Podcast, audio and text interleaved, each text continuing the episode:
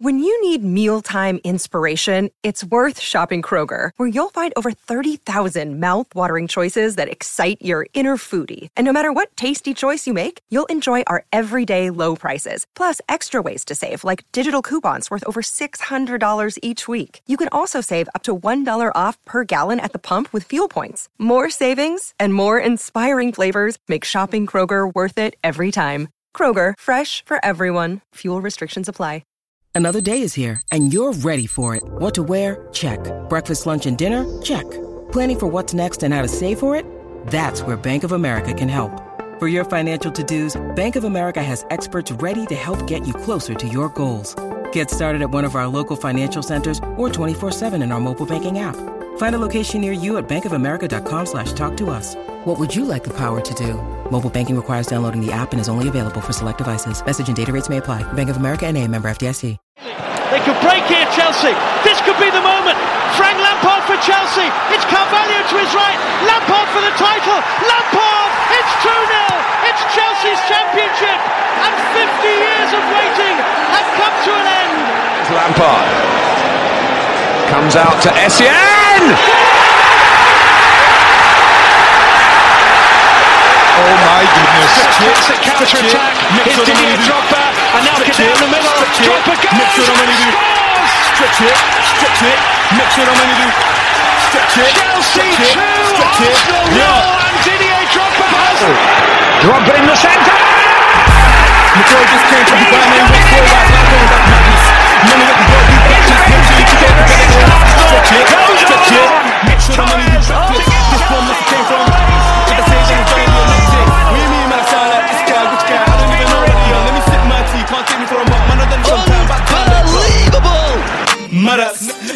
Well, as possibly bleak as this. Drogba! mad. Never ended up in McDonald's, and I haven't had a trophy in long time. Not the fault that I played for the Gunners. Hello and welcome to another episode of Chelsea Hour. My name is Daniel Soft and I am joined with Babs. What are you saying, Babs? I'm very, very well. How are you doing, bro? Very, very well. I'm good. Um, and then we've also got Shems. What are you saying, Shems? You're always good, man? Yeah, I don't know how to respond to that, but Shemi didn't even answer the question. He just said, "Yeah, what's I good?" know. Yeah, yeah, yeah. It was- it Shemi, kinda Shemi's hectic tired of that, man. Yeah, it was kinda hectic too. All right, cool. So uh, obviously it's Chelsea Hour. Um, it's good because for some reason we're deep into the season, but I just feel like we haven't done many like pods that are just about reviews of games. But obviously we've just played in the Champions League against Milan. This is the big one. We're in the group with Salzburg. Babs, who's the other team? Because I can't remember what the other team's name is. Dynamo. Dinamo Zagreb. Zagreb, not Yeah. bad. But I'm saying AC Milan, when the draw was made, and this was our one, AC Milan's the big one. Obviously, the form has been bad. We were bottom of the table. Coming into the Milan game, I saw a lot of Chelsea fans almost. It seemed like they were excited that Leao was uh, was going to bop us, Tonali was going to bop us, Bennacer was going to bop us. Obviously, like there's no spoilers. We won the game three one, and we're going to talk about it today. Um, so coming into the what? I don't- game, don't remember. Did we concede the goal? 3 0, brother. we know. okay, Th- let that- me get that's how you know that's that's not used to, to us um, keeping clean sheets. cards on the table. Cards on the table. I was doing something else, so yeah, it was three 0 Um, Babs and Shemi, you watched the game in full. I watched the highlights. Um, Babs coming into the game. I know you actually watch AC Milan quite a lot, Mhm. And and you you rate a lot of their players because I know that you talk about Kalulu, um, Tomori, um, Not tomorrow, not Leao. tomorrow. It's it's, it's Kalulu, you know, Bennacer, Wow. Th- those, those are the main ones that I've been I've been fans Mhm. of. And Leao, right? Yeah, you mentioned him. Yeah, of and, course, and Leao, you- of course. You, you really, you really distance yourself from Tomori. You don't rate Tomori like that. No, no, it's not. I, I, I'm distancing myself from. I'm just saying, like, he's not. He's not the guy that I, I really like talk about that much in terms of like the Milan boys. You know? So coming into this game, since you rate a few of the players, and it seems like those players played, what did you think it might be a difficult uh, day for Chelsea? No. So um before the game, I don't know if anybody's listened that's listening now, but we did a Patreon special, me and Shemi. And what Okay. we what, what we spoke about is the fact that for me, Milan's attack is quite blunt, but the main threat is Leao. You know, Mhm. the, and just the fact that um Giroud is quite uh, obviously um delivery focus, delivery heavy like oriented, just to just to like how where he's in his career, etc. So if he doesn't really have anybody providing for him, we should be okay. And that's pretty much how it works out. And one thing that we did point out as well that their main strength is their midfield. You know, um, Tonali and Bennacer, and as we saw earlier on when they were having their good spells, that's where they were causing actual problems for us. So it kind of like worked out how I expected. I, I did expect us to win the game pretty comfortably. So it was good to see that- us, you know, get the win at the end. I, half of me wants to ask the question, half of me is like, go listen to the Patreon. But I'm gonna ask the question. Ask the question. on on the Patreon. Did you um make predictions? I don't think we did, did we, Shemi? Um, I I remember. remember. I remember saying that we would beat Palace and AC Milan, Okay, but I don't Alright. think I made a score prediction. yeah. so Yeah. so Shemi, coming to you, how yeah I don't familiar? did score predictions now.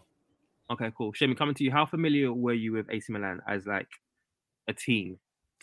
To be honest, um, I've only I only watched a few games of them in the Champions League, so I weren't familiar with all their players. The only players I was Mhm. really familiar with was the bait ones like Leao, Giroud, and Mhm. Tomori. But from the few like couple games I watched of them in the Champions League, um, it felt like as if if you could um numb the threat of Leao, then you'd be fine. Um, it didn't seem like they have too many um attacking threats to worry us, especially like under the bridge at Stamf- um under the lights at Stamford Bridge in the Champions League. We're Yeah. usually quite good. But um, also, I, I think they also had a few injuries as well. I think they were missing their first choice fullbacks and the goalkeeper. But either way, um, I wasn't worried at all. Um, I thought we would win the game quite comfortably. comfortably know- that's what happened. You know what's interesting because obviously it hasn't been plain sailing for us, even against the the, the smaller names, Zagreb, you know, Salzburg. So where did this confidence come from that we were able to, you know, get that win against Milan? Do you know what? I think partly because we had to win as well. Mhm. Um, I feel like that's partly where it came from as well, and just the fact that I feel like um, it was yeah, I think that was mainly it. Just because we had to win, and because it was under the lights, kind of at Bridge. I think we've produced quite a few um really good performances at Mm. home. Um, I think you've um, I mentioned it on the Patreon, but the Juventus game last season Mm. um was Yeah, was we was one Yeah, that, was- came to was a good mind. shout, to. Yeah, it seems like like a lot of the time when we're um at, at, at home um in the in the Champions League, we usually seem to deliver, especially when we need to. You know, there's uh, like I mentioned, like obviously crunch time knockout games, but there's also been big crunch time group games that we've delivered in as well in the past. Like I remember um Drogba getting us through um a couple. So yeah, I think that was part of the reason as well. Um, But yeah, I just had a feeling, man. I didn't think you- AC were gonna come and and really trouble us like that. Yeah, yeah. Um, and Babs, what about you? Um, so mine was mainly similar to what um Sherman just mentioned earlier. You know, heavily on the fact that their main left back was injured, their goalkeeper was injured. It was something that I mentioned in the group chat quite a while ago that those guys were going to be out for a couple of weeks, so they're going to miss both legs. So if we can just get shots on target, that keeper there is not a good keeper at all. You know, so Okay. we, we should be you know really testing him and getting a couple of goals in. So I thought that that was the main part for me. And similar to what Shemi said, it's just the fact that we had to win that game. So you know what? As, as a fan, you sometimes you, you you kind of have to make yourself have like blind hope. Hmm. I guess you could say that's what I kind of had, you know, going into this game. That you know what, I just hope that we're gonna win the game. So I'm just gonna just go in and just be positive, which is a change yeah. for me, I guess. How some would say. Well, yeah, it is a change. It is a change. Stick to stick to brand. Oh, for me, it's difficult. It was difficult for me to have conviction, just because Potter in the Champions League, it's new for him. Do you know what I'm saying? I, I, not that he's going to struggle, but because obviously Di Matteo in the Champions League was new for him. Avram Grant in Champions League is new for him. So not necessarily that he's going to struggle, but it's just like sometimes you don't know. People can overcomplicate things. I, you just don't know. I don't know Potter in the Champions League, so obviously that is a little bit of a question mark. And then just in terms of the general feeling of Chelsea, especially when we concede, whenever that happens, I just don't know if like we get too down on ourselves, like the heads drop and then the crowd starts, you know, creating this downward cycle of, you know, no hope or whatever. And so for me, I couldn't just go into the game having the conviction. Um, it's interesting because uh, Shemi, you mentioned Champions League nights bringing it through. I know that Ajax game it was a draw, but similar to I, I felt at that game when I was watching it, or I think I watched it because I wasn't watching it live. But um, yeah, champ that, that there's still a little bit of that Chelsea Champions League dog. You know, we still got that dog in us. Yeah, a little bit of that. So maybe. Yeah, maybe that pulled us through. So coming to the game, obviously lineups, um, everybody would have their own different ideas of who should start. One thing I did notice on the timeline when it, the lineup came out is that a lot of people were unhappy that Mount started. Um, why are they surprised? Number one, Like, why, why are they surprised that Mount started? I didn't know that Mount's place was up for debate for this game. Why, why do you think that pe- a lot of people were so shocked that Mount started this match? I mean, yeah, it's the same story every week. Um, they just don't ever really learn. Um, I I was actually kind of surprised because I I thought Kai was injured. Um, sorry, I wasn't surprised because I thought Kai was injured. Um, he ended up coming on um in the second half, but I thought Kai was just out of it completely. But yeah, um, to answer your question, I actually don't know. Like, it's as if we they just never learn each week. Mount is someone that is a he's a manager's favorite.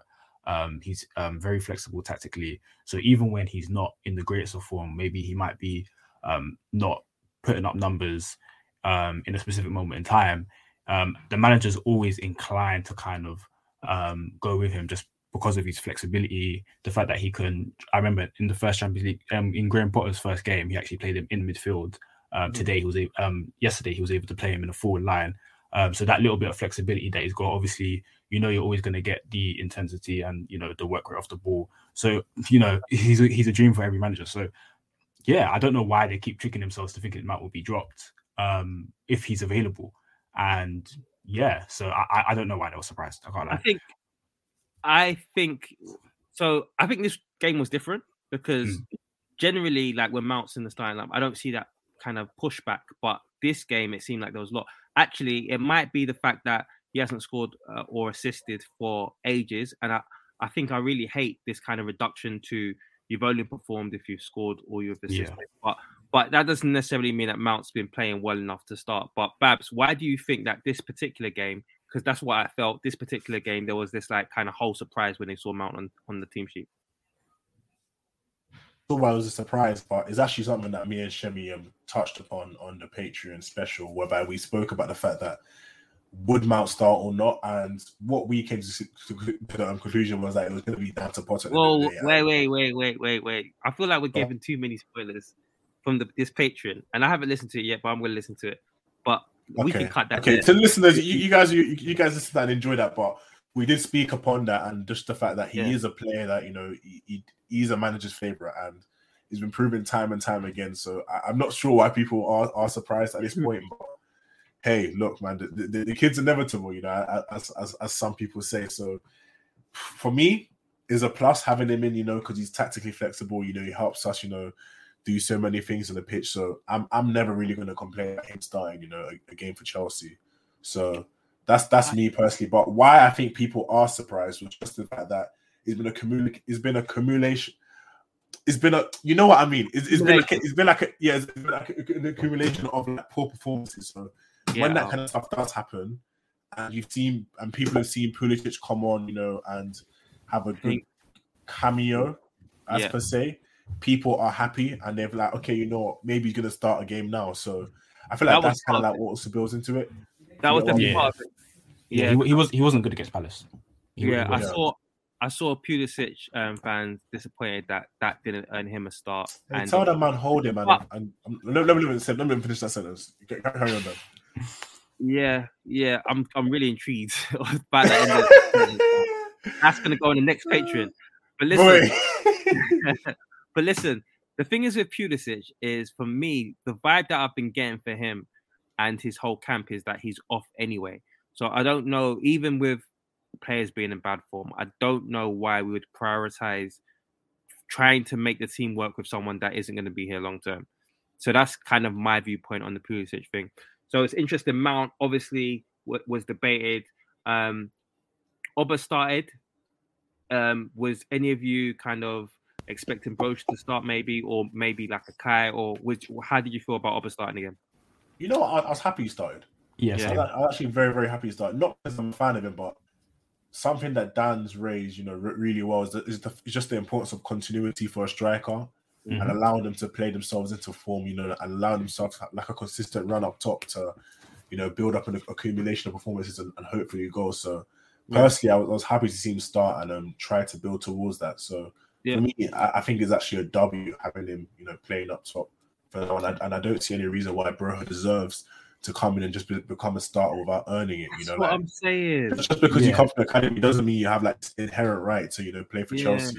I know people Yeah, are going to be like, "Oh, well, I have I thought you know, compliment." No, I've got a bit of balance. Like, I, I, and for me, I, I feel like it's important uh, as fans to remember that at the end of the day, football is, is a profession. You know, like you're not gonna just get handed things. You know, well, some people do get handed things, but you're not always gonna get handed things that you know so easily. Yeah, and, and and just to add to that, um, I completely agree because I think coming off the back of his goal against Palace, which was a really really good goal by the way, um, and generally he had he had a pretty pretty good performance against Palace. Um, I think he, yeah, like you said, it's important important for strikers to, to have momentum and continue on their good form. And I actually think on the Broja point, I actually think that what we have right now is actually kind of perfect in terms of um, we have two proper strikers, Yeah. um, and they both bring two different things. So when Oba's on the pitch, I feel like you know we've got you know that sharpness, that movement in behind, um, and someone who's kind of who's been there and done it. So he, he's very instinctive, very good instinctive striker because he's you know he's he's, he's been scoring goals for years, um, and that that showed in, especially in his Palace goal. Um, just instincts, you know what I mean? Um, again, the goal yesterday, he knew where to be when James crossed it. And then when Broja's on the pitch, we have that kind of like that physicality. Um, Yeah. someone who's very dogged, he's gonna fight for those balls. We can probably go a little bit more direct when he's on the pitch. Do you know what I'm saying? So um, I actually like the situation we have right now, and it feels like we haven't had this in years, where where like you know, um, I feel like we have two useful strikers who can actually bring two different things, two good things. I think last year when we had Lukaku and Havertz, um, when Lukaku was on the pitch, it didn't always feel like he was in, he was doing anything really or involved. Um, when Havertz was on the pitch, yeah, he was he it was better, but um, it didn't feel like we had another option. But um, it feels like now, especially if Oba can continue his score goal scoring form, it feels like we've got two proper options. Um, and I say that because um, I've I've not really got any doubts about Broja. I think um, he there's a there's a there's a goal scorer there, especially like you know when he's if he's just play from the start um, and get a, a proper minutes. Um, there's a goal scorer there, and I feel like his rotational his rotational role right now in terms of coming on, you know, last stages of games, um, probably going to start like the cup games and stuff, especially for his age. I feel like it's perfect right now. Um, but as you said, like Aubameyang, I feel like yeah, he should be the number one. Um, got another goal yesterday, and I think another thing that sorry, just speaking on Aubameyang, he's actually kind of surprised me in terms of um, his hold up play. Um, Mm. The ball, like the ball, goes up to him. So in the especially, so we saw it um, glimpses of it in the Palace game, Yeah. um, and then we saw it more yesterday when the ball goes up to him and it's really sticking. And Yeah. for someone who's so lean, um, it's kind of shocked me. I didn't feel like um, he had that to his game. Um, but that's something I've observed over the last two games. The ball going up to be stick is sticking, and he's also linking really well with Mason and Sterling. Um, you saw it. You saw that. You saw the link up for Mason's disallowed goal, which was offside. Um, And I saw him link, link with Sterling a few times on the weekend against Palace. So he seems to kind of be forming some connections there, which is really positive. So yeah, hopefully he can continue scoring as well. Yeah, and I'll listen. I'll say, just listening to you and Babs, I'm proud. You're like the brochures of Chelsea are. You know what I'm saying? I feel like you, you guys can do it yourself, but obviously, I'm I'm not Aubameyang, the experienced guy. Um, what, what, what are you saying? The, the, the washed up guy, you know, you, you, you, Yeah, you gone yeah, yeah, past it. exactly, exactly. You guys are taking my spots. But no, what's interesting is I really like the dynamics. When you said that we haven't had multiple options, I don't necessarily agree with that. Um, I do agree with the Lukaku Kai thing. I just feel like it wasn't good. But when I feel when we had Tammy, Giroud, Batshuayi, they're like at least three strikers. Like with Kai Havertz, Kai Havertz, like I, I say all the time, like he played most of his youth and then in like Bayer Leverkusen, all in midfield and maybe attacking midfield. He was learning as a striker. And then Lukaku, again, we had basically it was just a midfielder that's trying a project striker, and then Lukaku. Do you know what I'm saying? A hundred million purchase, who again we've seen at Man United, um, and other and a lot of other places like gets the hump, etc., etc. Um, but right now, with having Oba and having Broja, I kind of see it like when City had Aguero and Jesus, and I always think that's a kind of good situation where it's like a young buck that's kind of not necessarily had regular football yet, that's trying to win his place and trying to like build his name and build his brand with like an older guy who you can kind of rely on. And I just feel like what Bab said before in terms of we don't have to force it. Do you know what I'm saying? We don't have to force it. Yeah, thanks. Let, when it comes down to it, if we play Broja and then all of a sudden he goes through a goal drought, which is kind of he's never carried a team before, so it's not going to be a shocker. Like then everybody will start saying he's not good enough. Not he's not good enough. I think in that Tammy season, what I what I think Lampard should have done was he should have made Giroud the third first choice striker, or like even bats. I know people won't take it, but just not Tammy because then what happened was he made Tammy that first guy, and then he wanted to bring someone else in, and then Tammy kind of went backwards because he wasn't starting, and that's why Tammy wanted to leave. But I feel like this is good. I don't think we should rush Broja too much, um, and I think that it's good because I think he's come on. I think looking at um, Aubameyang, he's average like 60 minutes a game. So, so Mm. he's average like 60 minutes a game, and he scored two goals. And so, like, I feel like this can work well. You know, Mhm. obviously Aubameyang's older; he can't play every single game, so Broja's got to come in. But Mhm. um, any other surprises in the lineup for you before we get into the meat of the game? Um, I, I I was a bit surprised to see Ruben. I was I, I didn't mind it, but I was a bit surprised. I thought Jorginho would have started. Yeah, Um, but uh, and I was also surprised to see Chilwell. I thought Cucurella was going to come straight back in. But Uh, yeah, apart from that, but yeah, the Loftus Cheek one's interesting because I can t- I've been able to tell since Potter's come in, even though he hasn't always started, he's always got Ruben on.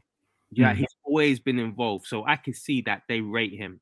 And I think the last game, I think he subbed Jorginho. Was there injury? It looked like I checked the thing. yeah, yeah, yeah, he limped off It with like a like hip injury. Yeah, it looked like Yeah. it was an injury. So maybe it's just resting him, but I just feel like Mm. there's trust in Ruben Loftus Cheek. And it's, Yeah. it's always good to see because I remember um start of last season, I put up a Ruben Loftus Cheek on the Chelsea uh, hour, and everyone was saying, "Oh, Ruben Loftus Cheek in 2021," and like right now, no one complains. I feel like it even yeah, after Mm. after his name was there, no one was saying why is he there, etc. So it was good. Um, okay, so going into the game, Babs, do you want to give it a little summary? Because Um, so kicking off, um, we did definitely start a bit slow, which you know it seems to be a bit of like a habit that we've seen to um, pick up of recent times. You know, I don't know if it's complacency or just you know players still learning what Potter wants to do, or just it being a Chelsea thing at the moment. But it does seem as though we start a bit complacent and we allow our opponent to um, get in the game and really put their foot on it. You know, similar to what happened against Palace, whereby you know, they had that early bit of pressure, but at the first 10, 20 minutes, they got their goal as well as their reward. You know, it kind of seems as though we've, we've allowed teams to do that a bit more this season. So similar to that, you did see Tonali, you know, being able to put his foot on the ball, you know, being able to control the tempo of the game and and, and even like have AC Milan, you know, put like real pieces of like play together. And it was something that obviously, you know, I, I don't know, I'm pretty sure a lot of fans weren't really expecting to happen, you know, so early on in the game, but it does seem to be a bit of a habit that we've made. But obviously, apart from that, Leao did have um, an interesting start to the game. He was going at, James and Fofana, but they seem to hold up pretty well, which is a good sign to see. And then we get the lucky goal, you know, from for Fofana, you know, his first Chelsea goal in the Champions League from a set piece. And from then, we did seem to become a bit more into the ascendancy. Um, one thing that I found interesting was at the midfield too. At first, it kind of felt as though like Ruben was a bit scared to like show for the ball in the middle of the park. But as the game grew on, he did get a bit more com- comfortable in the game and he was able to show a lot more promise. I felt Chilwell and Koulibaly, they were a bit shaky at the beginning, especially on the left hand side. There was a bit of like an over reliance on building up down the side of, of, of Reece James, which was something interesting. But I'm not sure what's going on on, on the left hand side. But I definitely think that Chilwell shouldn't be rushed in because it's still been what like nearly nine plus months of him not playing football, you know, consistently. So we definitely shouldn't be rushing him, you know, in coming back from an ACL injury. So damage is to follow as well. But other than that, Thiago Silva, as per usual, you know, an absolute Rolls Royce. You know, Fofana had a bit of like a a, a a mess, you know, the first half, and then you literally just see Thiago Silva just clean it up like with absolute ease. And Right. that guy there, he, he's just he's just ridiculous. Um, Yeah. other than that, Reece James, you know, as per usual, you know, there's, you, you you kind of run out of superlatives to use to describe Let's him. wait, let's Just- wait Yeah, let him have his segment. Let him have his segment. Let him have his Okay, let- let okay. him have his I, segment. I, I'm, I'm not going to go into it, but you know, you, there's just so many, there's just so much you can say about Yeah, the, the, the But kid, Shemi, you but, like, wanted you wanted to come in. Uh, Yeah, Yeah, I just wanted to go comment on for the it, James. Chilwell point. Sorry, just quickly. I just wanted to say that um, I think I don't. I agree with you in terms of rushing, but I feel like it's important to give him minutes. I just feel like it's important not to um, uh, rush in terms of the judgment of him, if that makes sense. Not to write him off Yeah. too soon, because I feel like Yeah. the only way he's going to get back to his best is if he plays. Do you get me? So, um, and I think Cucurella was actually ill Um, I know he's on the bench, but um. I think you know. what I mean, I feel like the only way he's going to get back to his best is if he plays, and we, we actually allow him to play through the the rusty patch so that he can get back to his best form. Do you understand? So I feel like um, I feel like it's okay from now on to kind of play him. Um, but I feel like we just in terms of the judgment, I feel like that's where the the Well, Russian should should The come. thing is, Chelsea fans are gonna, like, especially Yeah, the exactly. that- oh, They're, they're gonna do it. But what's interesting about Babs, what you were saying is, I saw a quote from Tonali this morning, and he was saying that Chelsea started with an extra gear compared to us, and it was visible from the start. We need to use this experience and learn from it as an example for so many other matches. So, Shep, Jimmy, what do you think? Yeah, I- I'm not quite sure where you got that from because I feel like I feel like we weren't really at our best for like Yeah, agreed. like like like Bab says up until Fofana scored really. Um, I feel like our passing was quite sloppy, um, and generally like we we we, won that game quite comfortably without playing to our potential best in my opinion, like to how good we can really play. Um, I think Milan kind of helped us in a way because um, they didn't offer anything, and also um, they were actually quite sloppy on the ball too. Um, but yeah, like Bab said, I think after that 30 minutes we settled down and we actually started to kind of control the game a little bit more. I think Ruben got through some really good defensive work for a lot of the game. Um, I, re- I, re- I really liked the connection that James and Sterling were kind of building up on that right hand side, even though um, I would prefer Sterling on the left hand side, but I can kind of touch on that later. Um, Yeah. They they they they linked up really really well. Um, and yeah, I think overall it was pretty comfortable in the end. I think for the second half, especially, was very very comfortable. We didn't actually have to get our second gear, um, but I, I, I still feel like we can play a lot better than what we did yesterday. Even though we were good, um, I still feel like there's still another a level, another level to get to, um, just in terms of you know keeping the ball um, and making the passes actually stick. Because a lot of our play, passes were, were, were off. Um, some Yeah. were going out out of play. Some were you know just a bit wide of, of the mark. Um, but I think going forward, as sorry, as a positive, I think going forward was was was good. I think um, in the first couple of games, so against um, in in Potter's first Champions League game uh, against Salzburg, and then the next game against uh, was it Palace? Yeah, I felt I still felt that we were missing um, the chemistry in attack. But I think yesterday um, there was a lot more positive signs, like I alluded to earlier. Um, Aubameyang was link play was was really good with um, with Mount and Sterling. You know, Mount as usual, he's a good link up man. Sterling as well, top player. You know, he knows how to link play. So I feel like there was there was more positive signs in that regard going forward. Um, Yeah. But overall, yeah, good um, good result. Um, but there's still probably another level to go. I say.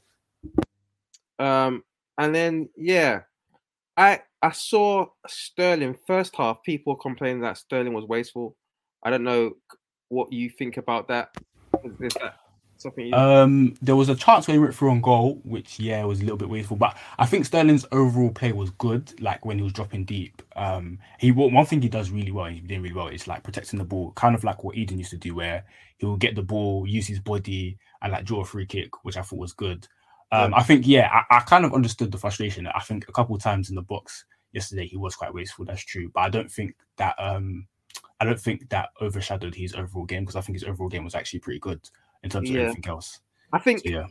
So the reason I want to ask you about that, um, and then Babs, you can come in after, is I feel like a lot of his games he gets in the chances, but he doesn't necessarily score. And I think like we have to be a bit more, you know, realistic that just because he's in a good situation doesn't necessarily mean it's going to be a goal. Do you know what I'm saying? And I feel like we need to celebrate the fact that Sterling is someone that seems to be getting in the chances regularly. They're not all going to go in, but obviously because he gets in the chances regularly, hopefully one of them goes in or two of them goes in. Um, but yeah, so that's just kind of my thing on it because I saw like again early on in the season I was there and people complaining, complaining, complaining. Then he scored a goal and it shut him up. But it shouldn't be that. I was listening to Touchy Gooners pod and they were talking about how when Saliba scored an own goal, they started to chant his like that chant Saliba thing because they wanted to encourage him and they were comparing it with the atmosphere in the Emirates now, saying that nothing would like that wouldn't happen two, three years ago. Do you know what I'm saying? Is that they're saying that the general kind of atmosphere in the Emirates and the, like with Arsenal fans is that actually these players can make mistakes and it doesn't necessarily like they're allowed to because again they're humans. All these footballers are humans. Not everything's going to go right, and so that kind of helps them and emboldens the players because they can try things. And I just feel like at Chelsea sometimes it can be a bit too moany, groany. Let me attack this player. Let me take that that player, etc., etc. And I just feel like with Sterling, not everything's going to go in, but the fact that he's in and around the chances and he's scoring too. If it was a Werner thing where he's constantly in and around the chances and he's never scoring, I get, but he's scoring too. I feel like we should allow some slack. Babs, what do you think? No, I, I think you perfectly summed that up. To be honest with you, um, I think it's interesting because when you, when you look at what Sterling is offering us, you know, as a, as an overall threat, you know, his ability to progress the ball, his ability to take as one v one on, you know, just carrying it, being strong in duels, you know, not being easy to bully off the ball. I think there's so many positives that he adds, you know, in terms of his technical security going forward. So I'm not sure what fans want in particular, but I, I don't know. I don't know. I, I feel like some fans, you know, still in, in that mindset of, you know, a lot of people didn't really want him in the first place. So it's kind of like, Mm. You know, you didn't want him in the first place, and now we you know, Confirmation so- bias. I don't like that. I don't like Yeah. that. Yeah, ne- ne- Yeah. ne- neither do I. Though. Ne- ne- neither do I, I. th- I think what you said is so important though, in, in terms of like focusing on the positives and what he's bringing. Um, because like I said, even like when he's not even around the chances, yeah, like every game I've watched of him, his ability to secure the ball has been great and use his body, his balance is amazing, his strength. Do you know what I mean? He's rarely getting dispossessed, um, winning free kicks. These things are important. Um, as well as putting up the numbers. He's actually got six goals, four, so it's four goals, two assists. Um, uh, it's about what 10, 11 games, something like that. That's So- the type of that's the type of um, numbers that uh, our players usually get in a season. Our attackers usually get in a season. Exactly, Bruh. the whole season. that's, that's what we've been getting in over Yeah. 38 games. But let's whatever, just do you I mean? it continues. Do you know what I'm saying? So like Sterling is actually he's doing he's more than doing his part, in my opinion. Um, and yeah, like I, I think anyone who who's watched Sterling over the years, um, in the Premier League for Manchester City, um, will know that yeah, he has these games where you know in front of goal he might he might he might miss the odd um really good chance that he should tuck, or like you know he might have the odd game where he's not at his best, but like so does everyone else. Do you know what I mean? But at the end of the day, Sterling is still that guy. Do you know what I mean? Yeah. He's still still a top top player. So I think Yeah. fans just need to allow it and just appreciate what we got. So in the attack we had, or was it a two in attack? So it was Aubameyang, Sterling, and who was the third guy? Mount. Mount. The Mount was the third. The Mount. The reaction that I've seen is that he didn't score and he didn't get assists, but everyone was happy with his performance. I even saw some of his biggest detractors saying, actually, he had a good performance. So, what did tell me about Mount's performance? I don't know. Do you want to go Shemus or should, should I go first? You can go. Yeah, so I thought he started off a bit um, shakily.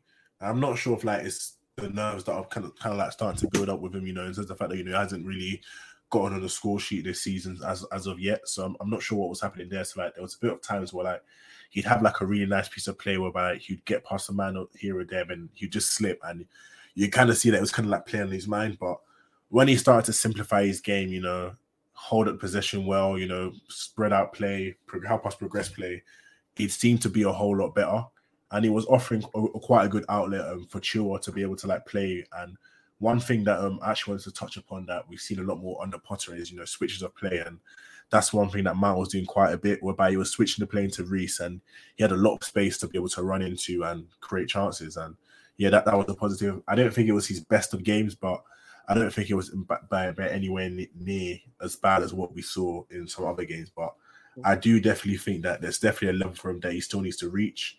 And I definitely think that there probably is some space for him to, you know, be taken away from the limelight, you know, have a couple of games where he's rested a bit and having other players, you know, come in and try and make a stake stake for the team. But personally, for me, I thought he had a strong game. I thought it was really good in possession. I don't, I don't think he was wasteful at all, which was a good thing to see. And yeah, hopefully this is like the start of something positive for him. Yeah. Uh, Shem, what you saying? Yeah, yeah, I agree. I think um he was he contributed well to the team. Um, everything that was good about the team. I think against Palace he was a bit um what's I'm looking for, a bit rushed, a bit rash, you know, trying to force things a little bit, um, especially in and around the box. But I think again yesterday against Milan, it was a completely different game. He was a lot more measured, um, a lot better, got his head up a lot. Um, and yeah, it was very, very secure in possession, didn't waste it, like Bab said. Um, overall, yeah, solid game, solid game. I think um, good platform to kind of build on, considering he's not been in good form. So hopefully, like from next game onwards, he can he can continue that. Um, Cool. So yeah, And then and then I did watch off the highlights, and um, you mentioned Fofana's goal was a little bit lucky, but it, there was three corners back to Yeah, back. yeah, I was thinking that as well. yeah. I don't think it was lucky. I don't think it was lucky. yeah, No, no, I'm not, I'm talking about. I'm not talking about. the- I'm talking about the, the, the, the, like the. It was a bit of like a, Oh, the way like it broke a- to him. Yeah, exactly. Like I, I know Mm, we did, we did put a lot of pressure on them, and funny enough, me, me and my friends were watching the game, and Mm. it, it kind of got spoiled spoiled for us with, with, with like like a notification. But Yeah. and, and obviously because we were a couple seconds behind, it was like one quarter, another quarter, another quarter. It was Yeah, like yeah. okay, All to there- there's the Thiago. goals. Pardon? Or to Thiago Silva. Chilwell. It was Chilwell taking all of them, right? And it finding Thiago Silva. Exactly, exactly. So we were putting pressure on them. Like I'm not saying th- th- that was lucky, but I'm talking about like Yeah. the, the way the ball broke to him. Yeah, and then I, I talked about Fofana because I wanted to touch on the injury. So it looks like all the reports are saying it's four weeks. It's not going to be a long one. It was Mm. moved before that it might be a long one. But how was he before the injury? Yeah, he he was he was fine. Um, I think Fofana's ha- actually had a really solid start to his Chelsea career. I think Mm. the two games on the two he played, um, I know we lost one of them against Zag- Zagreb and then beat West Ham. I think there was solid games for him. And then even yesterday, um, it's funny because yesterday they were um Koulibaly saw most of had to do most of the defending, Yeah. um, for the for the most part actually in that first half. There wasn't there was nothing really going down. Actually, no, Leao did go at him a couple like once, or was that when Chalobah was on? I can't remember. But it didn't seem like Fofana had to do that much defending um, until we got injured. It it was when, when Chalobah came on, that's when they started to kind of go down that left hand side, um, from what I can remember. But uh, yeah, he was good. He was good overall on the ball, and I think he's he's had a quite he's quietly gone about his business very well for Chelsea in his first few games. So yeah, it's a little it's a shame about the injury to be honest, because I think he was he was building really well really well. But um, Yeah, hopefully Chalobah can come in. yeah, um, exactly. And show himself. And Ch- Chalobah was fantastic yesterday, by the way. Yeah, so that's what I was going to go on to next, and then Babs, you can start with it. Well, obviously there's an injury, but like I'm a fan of Chalobah. I think that Yeah, again last season, I think that it was his debut season in the Premier League for a player that came on preseason. Nobody necessarily expected to be in the squad. He was fantastic. Do you know what I'm saying? And uh, again, players aren't robots. Most players don't sustain form across the whole season. Chalobah didn't too. Do you know what I'm saying? But I think that he's a quality player, and the responses from what I've seen is he reminded people of how good he was yesterday. Is that fair to say? um, yeah, but I don't think he's been as bad as a lot of people have have, have been saying personally, and I just think it just took a, a bit of reminding against top level opposition for people to you know really put respect on his name, and I'm really happy for him, you know, to be able to get an opportunity yesterday under the bright lights, you know, because you know what they say that you know everybody watches the Champions League, so when you have a good game in the, in the, in the UCL, it kind of like remains in people's heads. It's just like the neutral. So him Mhm. getting that kind of performance is always going to be good for his stock going forward. So it was really, really good for me to see. And just in terms of like how sharp he was, like it's like you said, Dan, him having his first season and being so such a good performance and such a consistent performer, in my in my opinion. Like I know a lot of people say he had like lows, but for me, I still think it was a, a strong, consistent season, you know, because that's his first season in the Premier League, his first season at, a top level team, and it's like a 50, 60 million pound player. A lot of people have been like, okay, you know, this is an amazing season.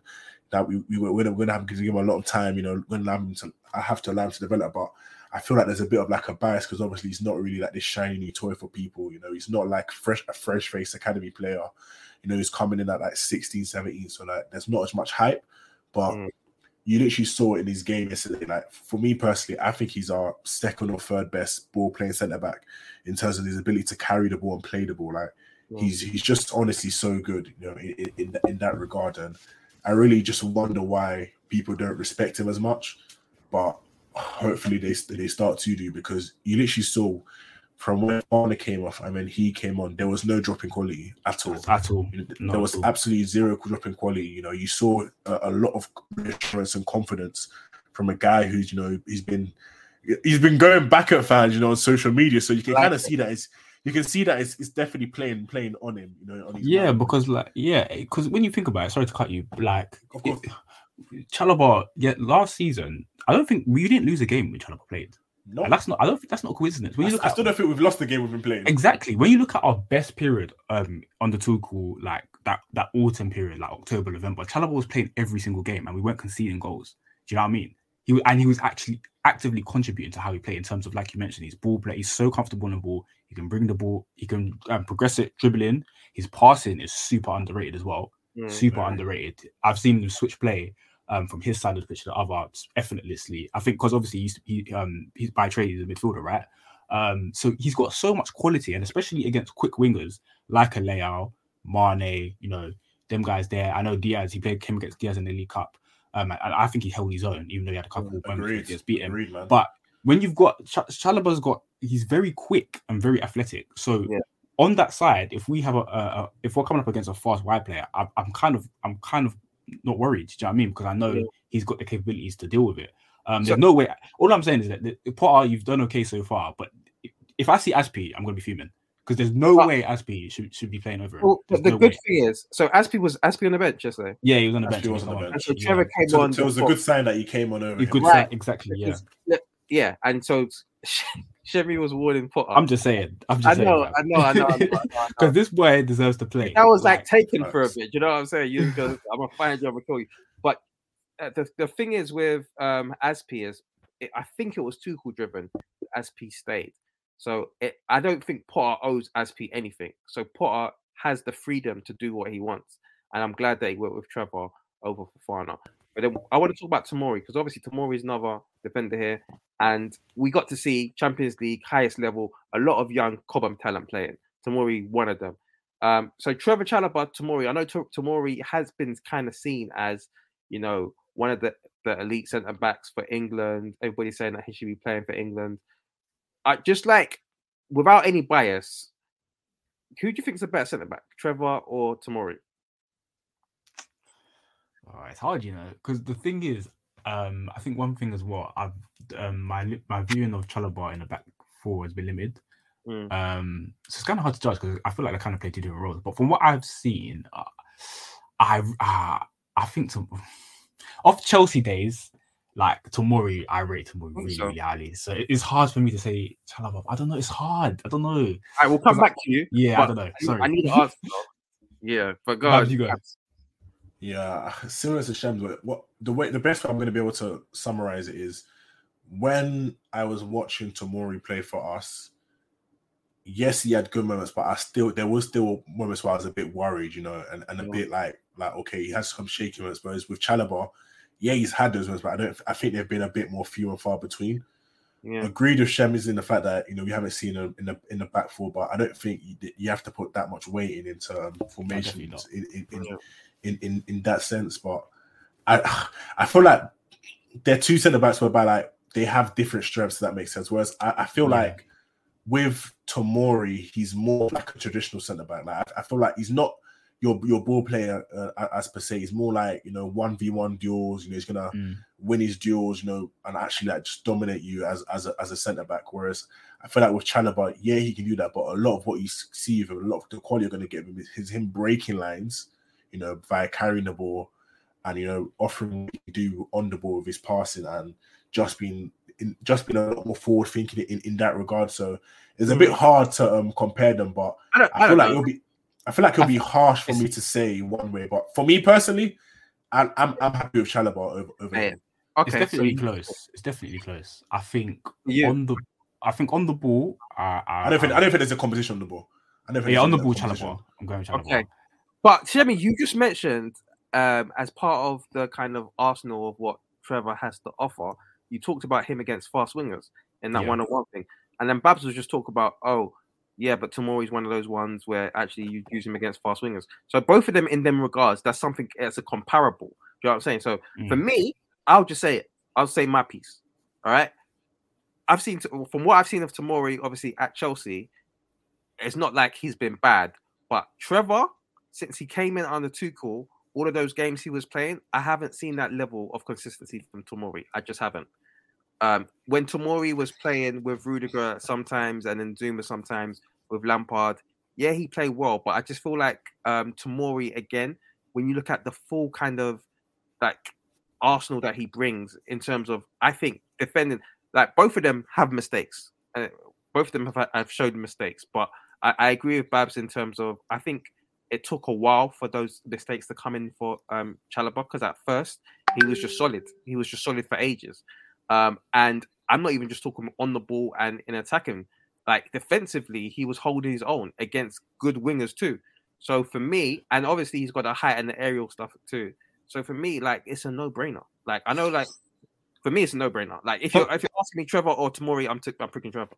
Just quickly, I want to I want to just quickly ask you something because obviously I know what you said um, about consistency, level of consistency you've seen from Chalobah and Tomori. I was going to ask, do you think Tomori had the same opportunity to show that level of consistency? Because obviously Chalobah basically played the whole season quite consistently.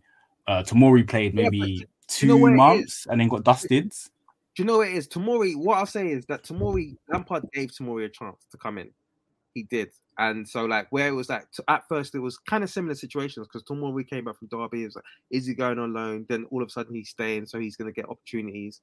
And I think the difference is with Chalobah, whenever, as- soon as he got his opportunities, it looked like he belonged and like it would look like a no brainer. You have to play him compared to T- uh, Tomori. So like ever since that preseason when Trevor started to play, it was like raw. This is a, this is a high level, and then you just had to. Con- and if he didn't play him, then it was like, what are you doing? You have to play him. And I think with Tomori, it didn't get to that level where it's like, oh, you ha- well. To be fair, he had, I remember that Liverpool game where um He came off the bench after. Yeah, at Stamford Bridge, Yeah. that was a high level performance. But I'm saying like high high level. the fact that I can remember that specific game, I think with Tomori, he put a chain of those type of games together. Um, so for, for me, anyway, it's a no-brainer, Trevor. But uh, obviously, it's not saying that Tomori's rubbish. But when Tomori's getting put up for the English squad, I feel like Trevor should be. Obviously, he's not starting yet, but I feel like if Trevor was playing regularly, then I think he can make it too. But that's that's enough on, on the Tomori Trevor thing. Um, just talk about Koulibaly because I saw it in the group chat. Um, Babs, you were saying that he was um, he started off shaky, and you mentioned it in your summary. But then I meant Mead said during the game that he brought it back, and I think Jay said it too. He brought it back, etc., etc. Um, so, what's your thoughts on Koulibaly after seeing obviously the full game? Um, I think Potter and Koulibaly have referenced the point that he needs to adapt, um, and he hasn't been playing. So, this is the first game under Potter, if I'm not mistaken. Um, and and the the rustiness must have shown at the beginning of the game, but then it seemed like he um, kind of grew into the game. Is that is that how you describe it? Um, I guess so. I don't think he had like a extremely um, like impressive performance for me personally. It wasn't like a performance whereby I was like, oh my god, like okay, now I can see where the quality is. I still think there's a, a, a long way for him to go in terms of like being that top level centre back for us that we've seen with Rudiger. But I think a lot of that was also the fact that Milan kind of grew out the game, so he wasn't really being as tested as much. So there wasn't really as much for him to do. But we will definitely hopefully see a lot more from him going forward. But it's not really I don't really think he was like a thing of like he upped the level like like that. I feel like he started the game very shakily and then like the nerves kind of settled down and then from then the tide of what Milan were offering, it kind of dropped off. And not just that, but you know when you look at Milan's right hand side, they had a centre mid playing right wing Krunic and Dest wasn't really offering much, you know, down that side. So it wasn't really like he was being tested as much. And I definitely Yeah. think going into the season, we'll have to see a lot more from from him for us before we can say, okay, yeah, we're, we're good to go now. But, that, but that's I- just me personally. I, I personally think he was just eager to impress the manager. Mm. um, because um, what we were seeing yesterday, um, we hadn't seen from him in these first couple games. So I, re- I can remember the Everton and, and Tottenham games particularly were very impressive. Um, and I feel like yesterday, yesterday, on top of the fact that obviously you know he, he hadn't played for a while, and obviously new first game on the match, I feel like he was just over eager to impress. Like I, in the first few minutes, he was like engaging um, very quickly and giving away fouls. Um, so yeah, I think I think that's kind of what it is. What, what it was, sorry. Um, but yeah, I think he's still got a bit of convincing to do. But um, I I do believe in him in terms of um what he what I've seen. You know, he he he- he seems like he's a very good defender. Like and on the ball, he's amazing. Like his Yeah. passing's amazing. Um, so yeah, I feel I feel like he's definitely got to be played a bit more from now on. UEFA Champions League football is streaming on Paramount Plus. Nine months of heart stopping, hold your breath exhilaration is underway with the biggest stars, top teams, and craziest fan bases across Europe. Watch every game from the group stage through the knockout rounds as Benzema and Real Madrid defend their title against Liverpool, Man City, Chelsea, PSG, Barcelona, and more in football's biggest club competition. So don't miss a single sweat soaked second of regulation time, stoppage time, and extra time, and stream every match of the UEFA Champions League live exclusively on Paramount Plus. Give him more minutes so that he can kind of um, show a bit more what he can do. Um, Yeah. But yeah, Okay. All right. And then I guess going into the midfield, so we had uh, Kovacic and Ruben Loftus Cheek in midfield against Tonali and Bennacer. Now, it seems like a ch- lot of Chelsea fans, not just Babs, starting to grow into like these two players. There's always these debates about the pivot and how our pivot's not good enough and we need these new players, etc., etc. Um, I saw I saw the response after the game from one of the big kind of Chelsea influencers. He was like saying that they were pathetic, Tonali and Bennacer. Um, so my question to you is, I know Babs, you said they kind of started off well, and then maybe Chelsea grew into the game. Tonali said that actually from gear one, Chelsea was another level. But in terms of the midfield battle, Shems, I'll come to you. Um, is it that our midfield or maybe just our general play made those two look bad? Because it seems like the viewing af- after the game, a lot of Chelsea fans don't seem as impressed with those two. what as in they As in- don't seem as impressed with RLC and Kovacic. No, as in, as in the AC Milan and the. Oh, okay, So okay. Yeah, we, did, we, we did so well, we made them look, look, look bad. I don't know. Yeah, yeah, yeah. I think that's definitely what it was. I think um Ruben especially definitely dominated in there. Um, like I said, with his defensive work. Um, and we kind of just overpowered them. Um, it reminded me of like, you know, back in the day when we had like Essien and like I like in there, it's just very physical. Lampard, I mean, just overpower teams in the middle. Um, I feel like I get that kind of vibe. Like when we have like Ruben and like someone else in there, like we can be very physical and just like out muscle um teams in the middle. Um, and I thought that's kind of what happened yesterday. Um, we were very, very dominant, very strong um in duels and, and all of that. So yeah, I think it was definitely just the two um Ruben and Kovacic being on their game. I think Ruben was was was clearly better. Kovacic was was good, but not as you know, still not back to the Kovacic of last season. But he was he was he was pretty good. But I think Yeah. Ruben was was was a dominant one for sure. And and so before I go into Babs, if Ruben played so well, what does that mean for Ruben? Do you feel like because central midfield, that's his position. Um, there has been questions in the past about defensively, but from what you're saying, that it was a defensively a really good performance. Mm. So, do you want to see him um, starting for us? Um, to be honest with you, I'm happy with, with the role he has now. Like that rotational role. I feel like it's perfect for him. Um, Why not start? you. Why not start if he's if he shined more than Kovacic? Um, what you lo- just the reason why just long term, I just feel like Kante and Jorginho are just better, op- better, better, better options. It's nothing to do with him really. Um, I just feel like when when we play like if we need to play like I don't know Champions League final tomorrow, my go to is Kante and Jorginho. Do you know what I mean? Um, Kante, we might as well talk about the Kante thing now because Kante Hmm. allegedly he But let's, saying, let's let's finish on the midfield first. Let's finish on the midfield first. before okay, we Babs, go no, you take over, you host. oh, Daddy, you're too funny, man. Oh, man. Now you host. Oh, talk about midfield. No, no, but yeah, for, for me personally, I, I don't think Kovacic had the best of games, but I, think one thing that Ruben did really well was just you know being dominant in his duels, similar to what um, Shem said. So that's definitely like a good weapon to have in the middle of the park, whereby we're not the most physical of midfields, and when, when we don't have Kante, we're not really as combative. So having like a Ruben there is, is definitely a good offering. I think he can definitely be a star at the moment with um, Kante and Jorginho out, out injured, but I'm not sure if long term I'd want him as my star in midfielder, but yeah, I mean, it's definitely good to see him, you know, being confident in his play and just being a lot more like actual, actually confident in his physical ability, especially if that makes sense. Because there was a bit of a while whereby like you can kind of see like he didn't want to go into into duels as much. He wasn't really like engaging with that opposition, etc. So seeing him doing that a lot more now is definitely a positive to see, and hopefully it carries on for the long term future. Where do you rank uh, Ruben Loftus-Cheek? Obviously, World Cup's coming up. Some people might say he has an outside chance. When we're looking at midfield for England, obviously Phillips went to Man City. Might have been a bad move for him because he's not playing now. Southgate might just trust in his dogs, and he might bring Phillips anyway. But Yeah, Southgate definitely will, will do it. I think so. Right. But there's sometimes like you become what are they unavoidable un- unignorable. You know what I'm saying? And, and mm. Undeniable. undeniable. That's this is what I'm, this is why you should host. But Bellingham, Bellingham obviously is shining.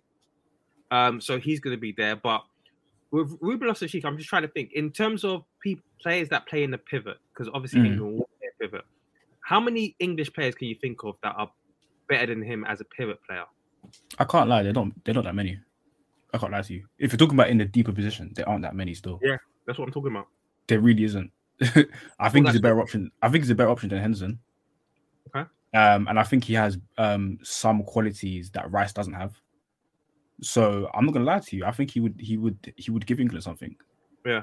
I, I'm not sure. If, got, would I take him? Yeah, absolutely. I would. Absolutely. I'm not sure if him and Bellingham would work. I feel like him and Rice would make more sense. Um, I feel Mm. like him and Bellingham are kind of similar, but I'd have to watch Bellingham a bit more. But Mm. I'd absolutely take him. I can't lie to you. Babs, what are you thinking? Um, would I take him?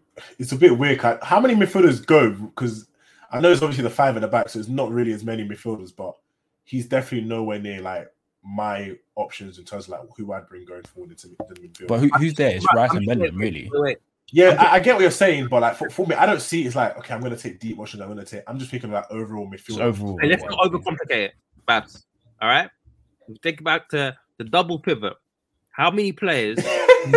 Dad, how, you're many, how many English players do you think are definitely better than RLC in the pivot? That's all I'm asking. I'm trying- I'm trying- I have to. I have to have a, li- a list of English. Like that midfielders is in front that's difficult.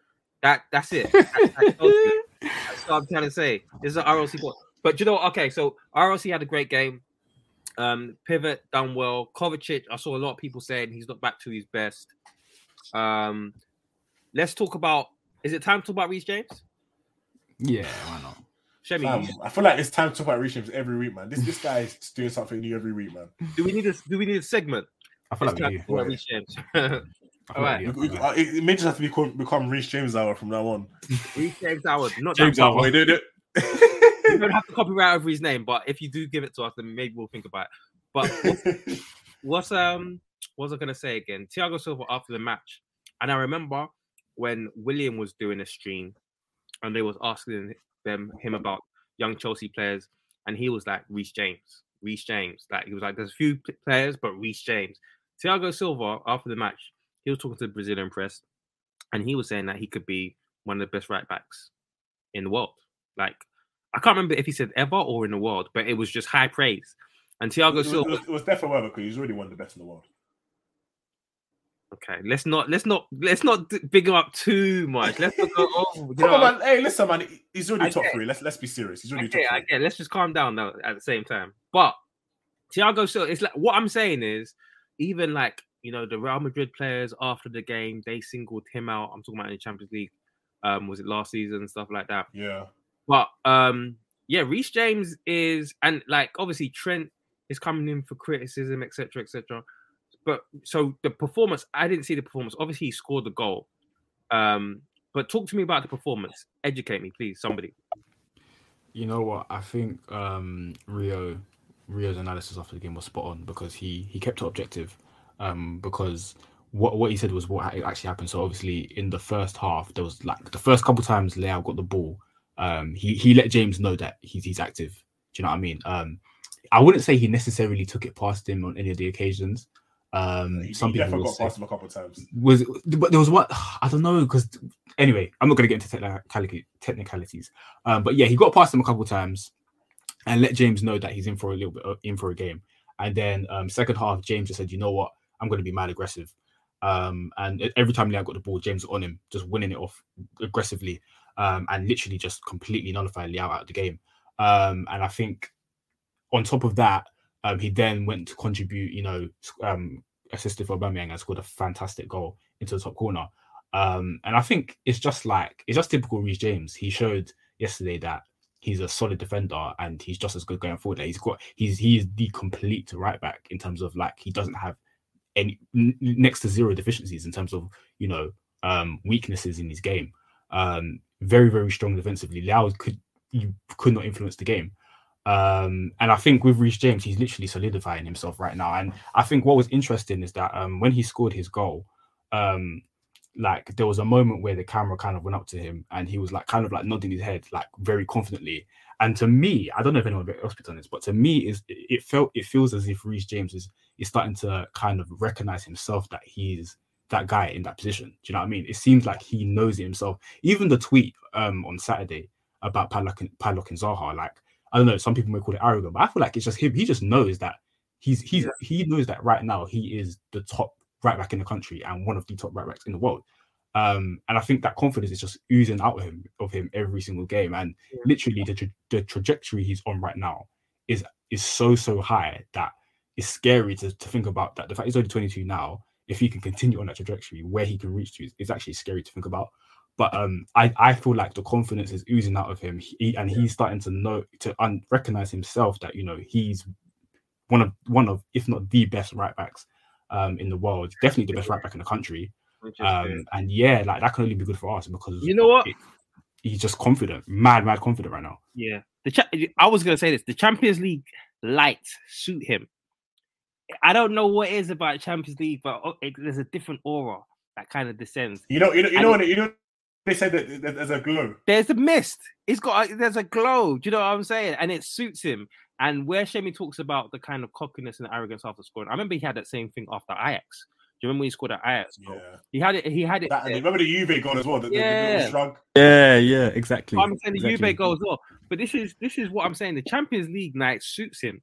Like the best players, they even kind of go up to a whole new level on these big nights. And for I know that people talk about it's a right right. He is playing right wing back. We do have to be honest. So he does have a little bit more liberties to get forward and back as to the wing back role.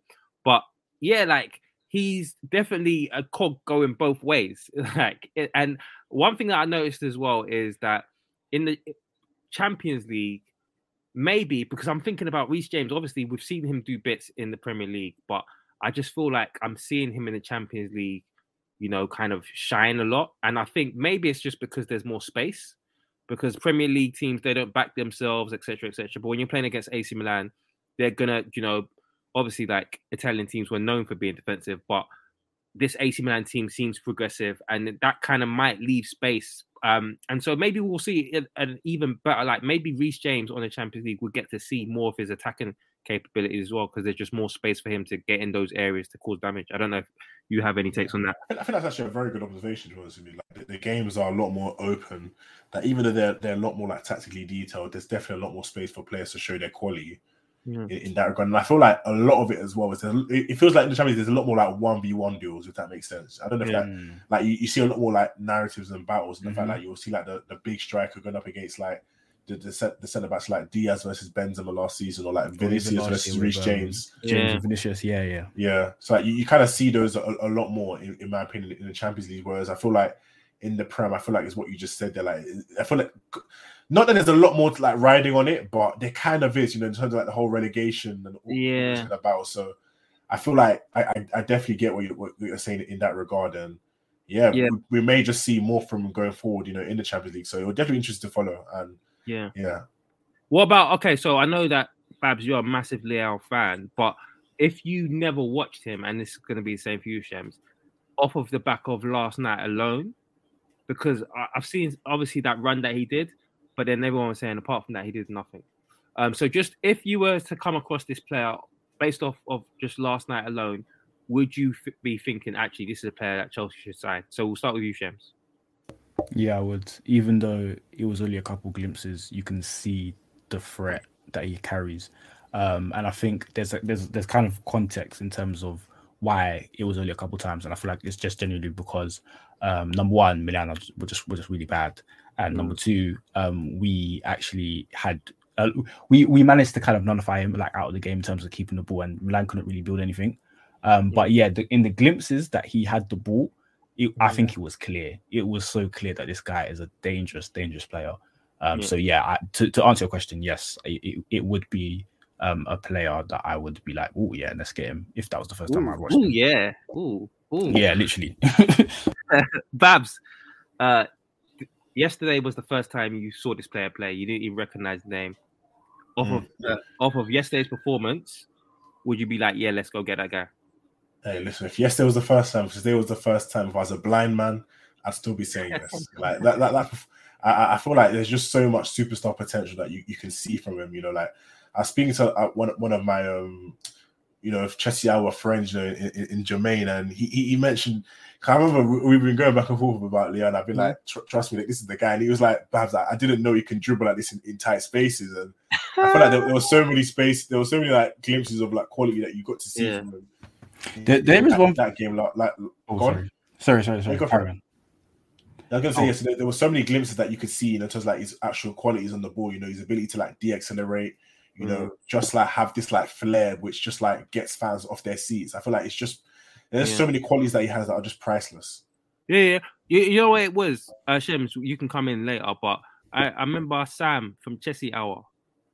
I'm, I'm saying your name, name dropping you, but I remember he was saying, "Ah, he can't do what he's doing in Serie A to the, in the Premier League because there's loads of space and etc. etc. because of the Lukaku thing, Serie A tax." But what I saw of that run, that he does that in Serie A, and Yeah, uh, me and Sam have been going back and forth, and he was saying, "Oh yeah, Serie A tax. That's the reason why, etc., etc." But a lot of people say actually it's more tactically difficult as for attackers in Serie A. And what Leao showed yesterday is sometimes people, I know, like I think sometimes people get lazy and people get maybe a little bit arrogant as well. And I think that run alone, because it was strength too. It was strength. It was quick feet. You Mm, know what I'm saying? It was mhm, acceleration. And it was, mhm. Yeah, and it was- as well. you know what I'm saying? And so Mm. Everyone saw that and said, "Oh yeah, because of Serie A." But I think he showed that actually no, he can Nah, probably do damage yeah. in the Premier League too. He can he can Yeah. definitely do in the Prem. Definitely. and, and, and, for, and for me, you know, as, as, as someone that's watching, I feel like there's, there's there's there's a level that he's gonna reach if he comes to the Premier. If that makes sense, like, I- I just feel like Mm. Sorry, what's sometimes level? competition. What, what I'm gonna say now. I, I I think you're gonna be able to reach that Mbappe Haaland level. Whoa, I don't care. I'm saying, I'm saying it probably. I don't care. I, I'm saying it probably. I think you can reach that I, kind of level. listen, I'm of- proud of Babs because Babs, I feel like you can reach that kind of level. In Babs terms doesn't like to put his name to anything. So Mbappe, I feel like you can definitely, definitely, definitely. Just, just, just in terms of like just the elect- electricity in the way he plays, his confidence. I just feel like there's just so many, so many qualities that he has. You know what's that so are- funny they're about Leao? priceless. Do you know what's so funny about What? Leao? I remember watching. um Was it Lille? And Leao, yes, and he, he had a he had a run at striker. but I remember watching Lille for Pepe, and both of them look very similar. Because like this is before Leao had the dreads and all the you know the shit locks and stuff like that. Oh yeah, And had so- short hair. Yeah, yeah. Yeah, and so both of and I remember I was watching Leao for Pepe because obviously like he'd been scoring goals, so I wanted to see his player. And then I, I remember whenever I was watching, I was like, oh yeah, he is cold. And it was like, oh no, that's Leao. Oh yeah, he is cold, and that's Leao. And I was thinking, hmm, this this Leao actually looks good. But then obviously Pepe was getting a lot of the goals. Listen, a lot of them was pens anyway. But I think it's crazy because I I literally remember watching Lille for Pepe and then being impressed with the Leao one, but I didn't know if he was young or old or whatever. Um, and then to see like where he's gone now, he does look like he is a top talent. Um, and he's scoring goals. He's got he's got the strength. I think the strength has helped him too because Yeah, comparing, yeah, comparing like he looks taller, bigger, Mhm. and yeah, yeah. Um, I feel like a lot of with Chelsea fans, once they see a player against them, that's when they all get on the bandwagon. So I think a lot of Chelsea fans will back it now anyway. I, I, I Um, think. Sorry, just quickly, just on the last thing. I think Yeah. he can definitely. um I think he's definitely got world class potential. I'm not sure if he's going to be in Mbappe Haaland level, but I think he's definitely got world class potential and put up a good amount of numbers in the Prem. Um, but one thing I did want to say before um might be a good place then I don't know, um, is that obviously it looks like Chelsea are kind have got um in um Nkunku, um, but obviously Chelsea fans still want Leao, and I was just thinking like, how do people think that's going to work? Um, Right. obviously Sterling's still here, and and and I think we we kind of need to be careful, um, as as we've been saying, um, about the numbers, um, of having too many bodies to fit in and stuff. Um, because in Nkunku yesterday, he, he looked fantastic. I can't lie to you, he looked Watch the fantastic. full game. You watched the full game. I watched um the second half, and he looked he, he looked fantastic. So Did, did he look better than Leao? yes, yes, he did. He did. Yeah, but who did they play against? Of course, yeah, yeah, that's the thing. They play against Celtic. So, but, Right. but, but you asked me a question, I answered it. But anyway, No, but my I, don't, I is, got a bit aggressive. I got a bit aggressive. My bad. Yeah, but, yeah, no, the way Dan Dan asked questions, oh god, yeah, honestly, like, like you, you, you can feel the it's pressure. slimy. Slimy. But yeah, I, I just, I'm just intrigued to how Chelsea fans think that would work. Like, No, it is interesting. It is interesting. I feel like this is why we. It has to be like there has to be planning. It's interesting because it seemed like the Nkunku thing was kind of like sorted in the Tuchel era, and not only has Potter come in, but he's brought in, in his guys too, and it seems like we're getting a director of football too. So it's like this Nkunku thing.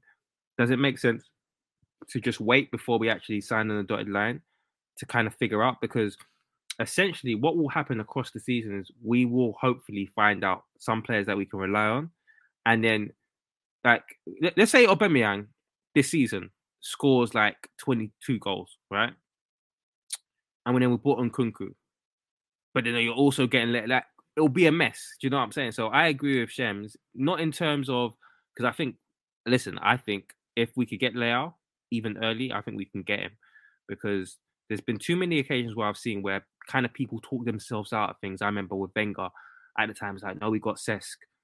That that's why we can't go for Modric. And then Cesc runs off to Barcelona and leaves, you know, Arsenal in lurch. And I feel like um I think if you can get an amazing player, if you believe this player can be world class and better than a lot of your attackers, then you bring them in. But I also think in that same regard, then you have to look at your attack and say, okay, that means these players have to leave. I think you have to have conviction, and you can't just stockpile and create a mess. Um, so I'm I'm for bringing players in, but at the same time, you have to have the conviction and then tell other players to go because you can't just have seven, eight players. Um, so with that being said, is there anything else we have to cover before we end Chelsea Hour? Um, obviously, you know, I guess we've got the Milan second leg, you know, next week, and then we've got Wolves um, on Mhm. Saturday, and Wolves have a potential new manager bounce. So I guess that'll be interesting to see because I, I feel like our last couple of games against Wolves have been a, there've been a lot of draws. From Are we at home or are we away? Or, probably We're, away. we're at home. We are at home, but. You know, it doesn't seem that that's really made an, an, an effect on us this this season. But it'll be interesting. It'll be interesting. It'll be interesting. But yeah, I feel like W- Wolves should be a good game. They're a team that struggled to score, so it will be a good test because even though they do struggle to score, they, they have been a bit solid defensively. So it'll be interesting to see how we do against them. But then obviously the Milan game, They've got good should players. They've got they've got Diego Costa as well, which is not good. Mm. Also had a good cameo last I don't think. Wait, did Costa play last week? Yeah, he came on and then he set up a goal. He came up and he set up You know, you know that, you know that Ian Wright meme, like, "Bro, I, didn't, Yeah, I didn't know you were still still alive. but, but also when you watch him play, he looked like a danger. I know, like in everybody's head that he's done, but no, he looked like a danger. And Wolves are a good team, and then he looked like, yeah, this is what they've been missing. And he's a Mm. shit house, and he's going to be against Chelsea too. Mhm. Um, Yeah, imagine him against Thiago Silva. Oh, Thiago Silva. We didn't touch on Thiago Silva, but Thiago Silva. I know Babs, you said it a little bit, but Thiago Silva, too elite, too elite. I just- Yeah, and and the, the the funny thing is, obviously, Tuchel brought him in. You said best centre back in the Prem. I feel like sometimes because this whole Van Dijk, etc. I feel like he's shown levels to Van Dijk. I'm sorry. Yeah, I think absolutely. even even Van in his piece. I'm sorry. I think he's shown levels because the way the concentration in his game and just the eliteness in everything he does. But anyway, what was I saying again? What was I saying? Was let me try and find my train of thought. talk about Thiago Silva. You were you were eulogizing, you were eulogizing for a second. Yeah, but it's obviously Thiago Silva versus Diego Costa. Um, Mhm. so yeah, I think we need Thiago Silva there because Diego Costa is a menace, and it's going to be against Chelsea. So yeah, Wolves is going to be an interesting one. I think Wolves are a good team, and obviously, um, I don't know if they're going to have their new manager in, but they've got a lot of players that can hurt us. Um, but yeah, I guess we we can end there. Uh, thank you, Babs and Shems, for carrying it because I didn't get to watch the game in full. Thank you, Chelsea Hour listeners, for listening. And as you always do, share it with a friend, and we will be back next week. Peace.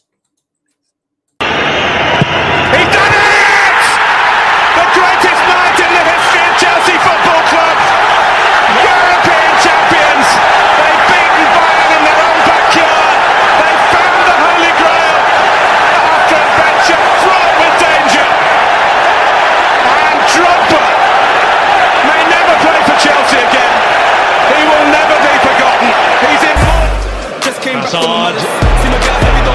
Trying to find a way through! Oh, that is magnificent!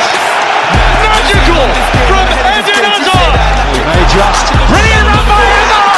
Oh, that is absolutely phenomenal!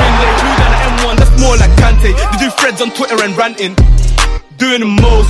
True say that money is power, so when you get money, keep fighting. Ghost, ghost. I remember when I shot my shot, but I didn't have guap, so I hit the post. But next time it's a golden goal. And it Sports Social Podcast Network.